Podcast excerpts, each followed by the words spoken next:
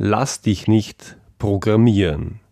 Im Gespräch mit Thomas Sattelberger über die Arbeit und die Bildung der Zukunft. Sie sind ein Problemlöser? Sie wollen einer werden? Dann sind Sie hier genau richtig. Mein Name ist Georg Jocham. Willkommen zu meinem Podcast Abenteuer Problemlösen.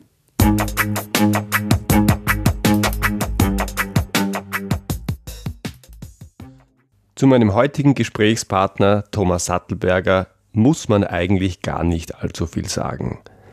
Er war jahrelang in führenden Positionen bei Daimler tätig und später im Vorstand zuerst der Lufthansa AG, dann der Continental AG und schließlich der Deutsche Telekom AG.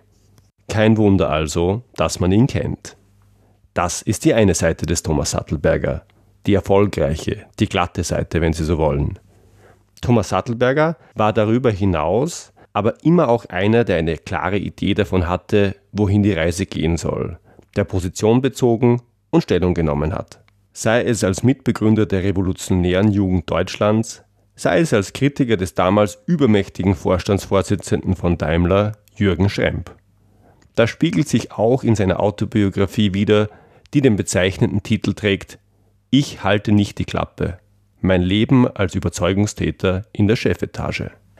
Seit 2012 ist Thomas Sattelberger im aktiven Unruhestand, wie er es nennt. Er ist als Speaker tätig und engagiert sich auch politisch. Er kandidiert für die Liberalen für den Bundestag. Zum Interview geladen habe ich ihn, um mit ihm über die Arbeit der Zukunft zu sprechen und darüber, was wir den jungen Menschen von heute auf dem Weg in die Zukunft mitgeben sollten. Freuen Sie sich auf mein Gespräch mit Thomas Sattelberger. Hallo Herr Sattelberger, herzlich willkommen. Schön, dass Sie heute dabei sind. Ebenso. Guten Morgen, lieber Herr Jocham. Herr Sattelberger, Sie hatten als Personalvorstand jahrelang, ich sage es jetzt mal so, mit den Ergebnissen der deutschen Bildungs- und Ausbildungseinrichtungen zu tun, mit den Absolventinnen und Absolventen. Was ist denn Ihre Meinung? Machen wir denn da das Richtige? Das heißt, erhalten junge Menschen heute die Bildung, die Ausbildung, die sie brauchen? Also ich bin ja ein, ein lange Jahre schon ein sehr harter und glasklarer Kritiker unseres Bildungssystems. Wir haben äh, das deutsche Schul- wie Hochschulsystem haben wir im Grunde für das Industriezeitalter ausgerichtet. Wir haben über, über die, die Fächersilos, über die einzelnen Curricula-Stränge eine ganz formelle Arbeitsteilung eingeführt, wie, wie, de, in den Betrieben, dort würde man das Taylorismus nennen. Äh, wir haben die Lerninhalte in kleinste Module zerstückelt und dann noch ein, ein Kontrollsystem, sprich ein Prüfungssystem drüber gelegt. Und wir haben im Grunde wie mit REFA, also mit einem industriellen Arbeitsbemessungsverfahren, jegliche Freiräume als Verschwendung identifiziert äh, und damit Lernen kom komplett getaktet. Äh, und, und das im Grunde für eine alte Welt, denn wir alle wissen, dass die Ära der Digitalisierung sehr viel mehr äh, mit, mit äh, Interdisziplinarität äh, und mit Experiment zu tun hat. Mhm. Wenn, jetzt schauen wir auf die Absolventinnen und auf die Absolventen von heute. Wenn Sie die ansehen, aus Ihrer Sicht, was fehlt denen denn? Was, was haben die und was haben sie vor allem nicht, dass sie heute schon brauchen und dass sie vielleicht in Zukunft noch mehr brauchen? Also ich glaube, was, was Absolventinnen bestens beigebracht gebracht bekommen, äh, ist das Reproduzieren von vorgekautem Inhalt. Ja. Äh, was sie nicht erwerben, ist das Kreieren von eigenen Lösungen. Damit verbunden ist, dass sie eigentlich äh, eher eine, eine Konsumentenhaltung von Wissen für Wissen äh, erwerben, statt eine experimentelle Haltung, wo man ausprobiert äh, und testet. Und wenn ich mir so das, den Bereich anschaue, äh, der, der Persönlichkeitsentwicklung, es wird sehr viel mehr Wert drauf gelegt, in vorprogrammierten Wegen zu denken, statt innerlich unabhängig äh, eigene neue Ideen äh, zu entwickeln. Mhm. Das sind für mich so die drei großen äh, problematischen Entwicklungen. Mhm.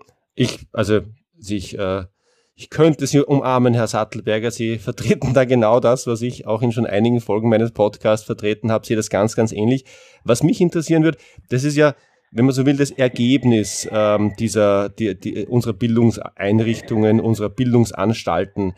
Und die Frage ist ja nicht nur, wie sieht's aus und wie soll's aus, sondern die Frage ist ja aus, wie müsste man es denn machen, damit rauskommt, was wir brauchen.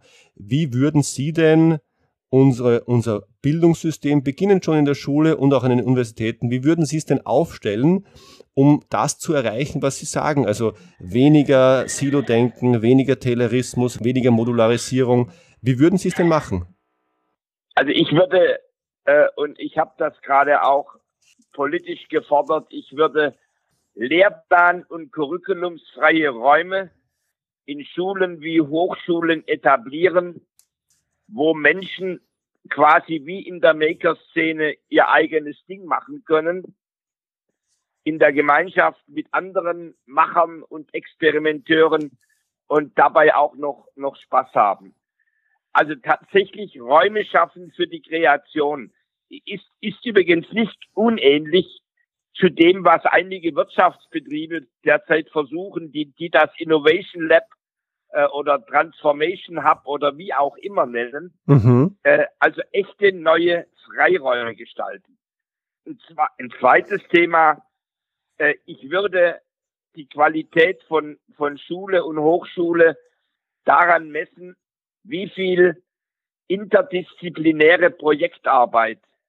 Und was wir natürlich überhaupt nicht vergessen dürfen, ist die ganze Frage der Lehrerausbildung. Ja. Äh, denn, denn der Lehrer und die Lehrerin ist der Schlüssel, ist das, das A und O. Und, und was, was lernen die in ihrem, in ihrem Studium? Sie lernen vorne dran zu stehen und Wissen zu vermitteln. Sie, sie lernen nicht experimentelle Lerndesigns aufzubauen, wo Menschen selbstständig und, und, und äh, unabhängig neue, neue Erkenntnisse gewinnen. Also im Grunde fängt fängt es nicht bei der Schule an, sondern bei der Lehrerausbildung. Mhm. Denken, wenn, wenn Sie das sagen, denken Sie da auch an das äh, System, das man vielleicht aus, äh, von englischen Elite-Universitäten kennt. Ich kenne viele Geschichten von Autoren, die in Harvard oder Cambridge, also in, ähm, in Oxford oder Cambridge studiert haben und berichtet haben, dass sie reingekommen sind ins System und dann große Freiheit hatten zu tun, was sie wollten und damit regelmäßig nicht den Weg gegangen sind, der jetzt im Curriculum vorgegeben war, sondern einfach getan haben, was aus dieser befruchteten Umgebung herauskam. Bildung, Bildung entsteht ja eigentlich nur in einer Atmosphäre, die, die Humus hat für Freiheit. Ja. Äh, und, und für, für Souveränität und, und für, für, für Selbstbestimmung, aber auch für Selbstfindung. Und das meine ich eigentlich mit diesen Freiräumen, in die Bildungsinstitutionen reingeben, wo Menschen selber ihre Themen gestalten können. Das muss jetzt gar nicht äh, das, das, das äh, technische äh, äh, oder das, das, der 3D-Druck sein, wo man ein Produkt erzeugt. Äh, das kann der Entwurf einer sozialen Utopie sein. Äh, das, das kann äh, die konkrete Problemlösung sein für, für ein Problem in der Umwelt, wie auch immer. Ich glaube, es sind immer drei, drei Zutaten, ja. die dazugehören.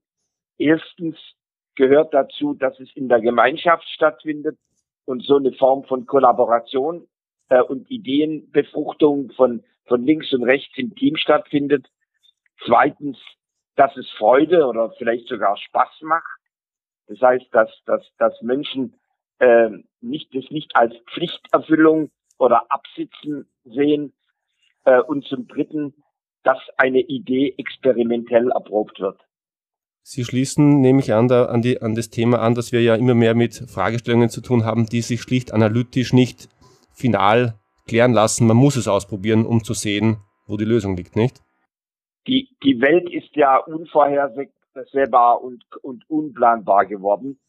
Außerdem enorm komplex und viele, viele Menschen erschrecken, erschrecken ja vor dieser Unsicherheit und, und vor dieser Komplexität.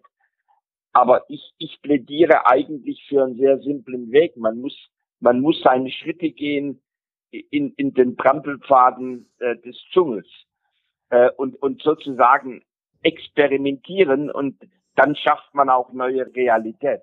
Mhm. Denn man ist ja nicht Opfer der Verhältnisse, sondern man, man, man schafft auch Verhältnisse.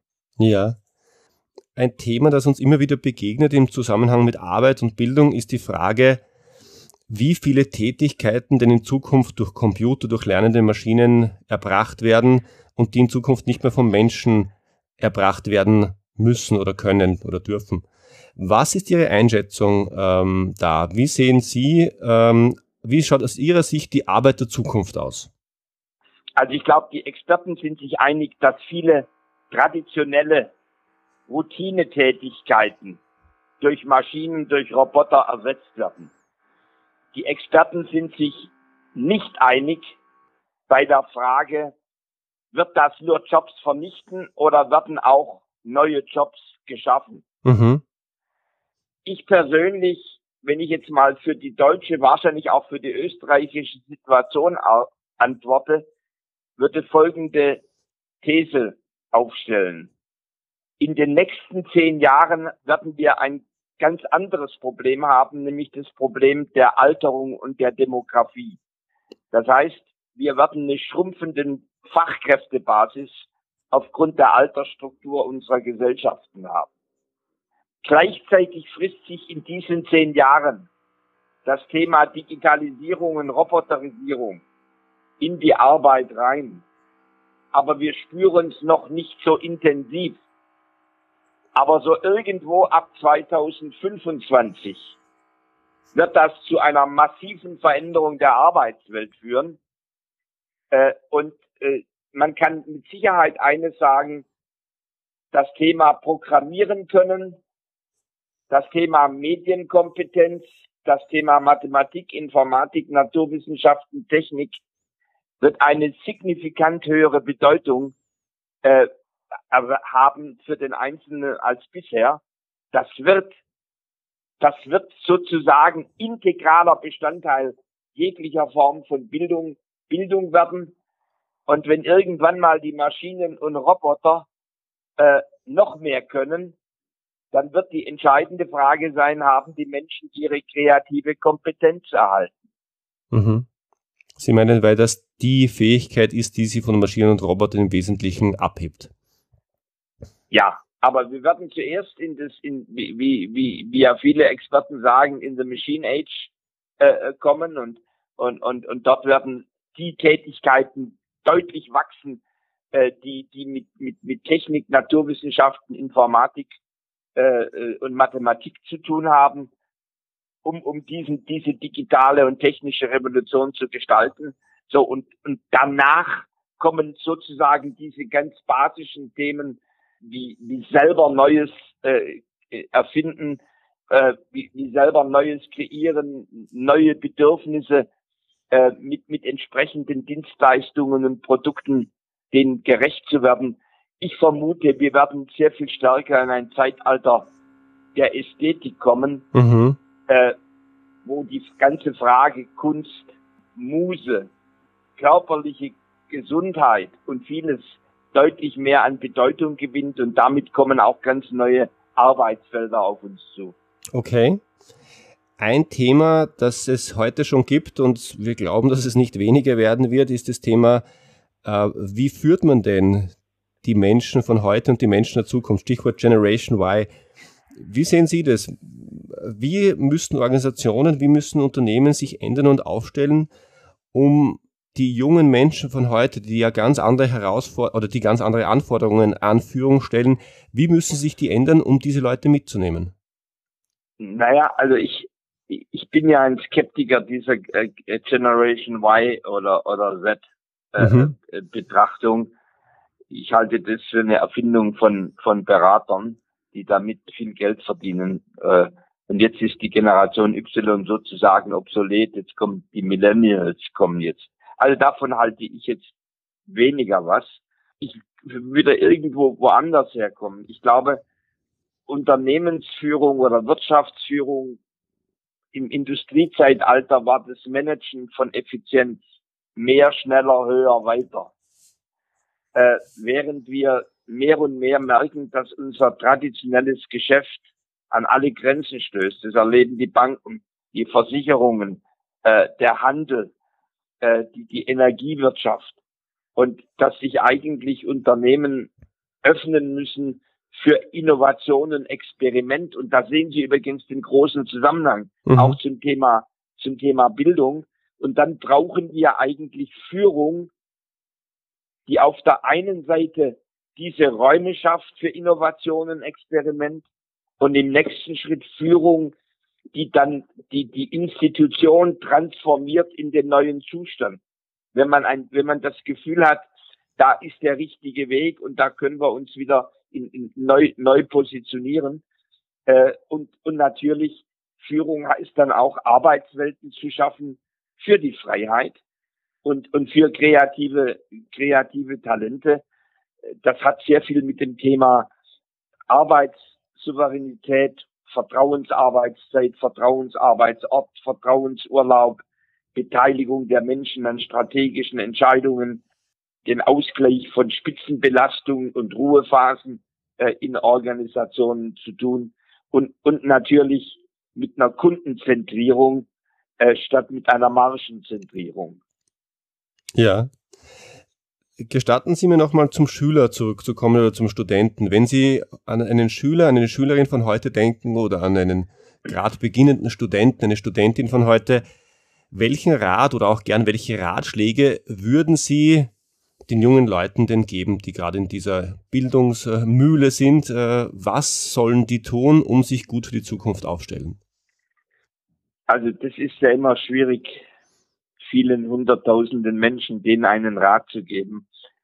Ich würde wahrscheinlich sagen, lass dich nicht programmieren, ähm, such deinen eigenen Weg, auch wenn andere sagen, das sei der falsche Weg und du gerade in frühen Jahren experimentiere.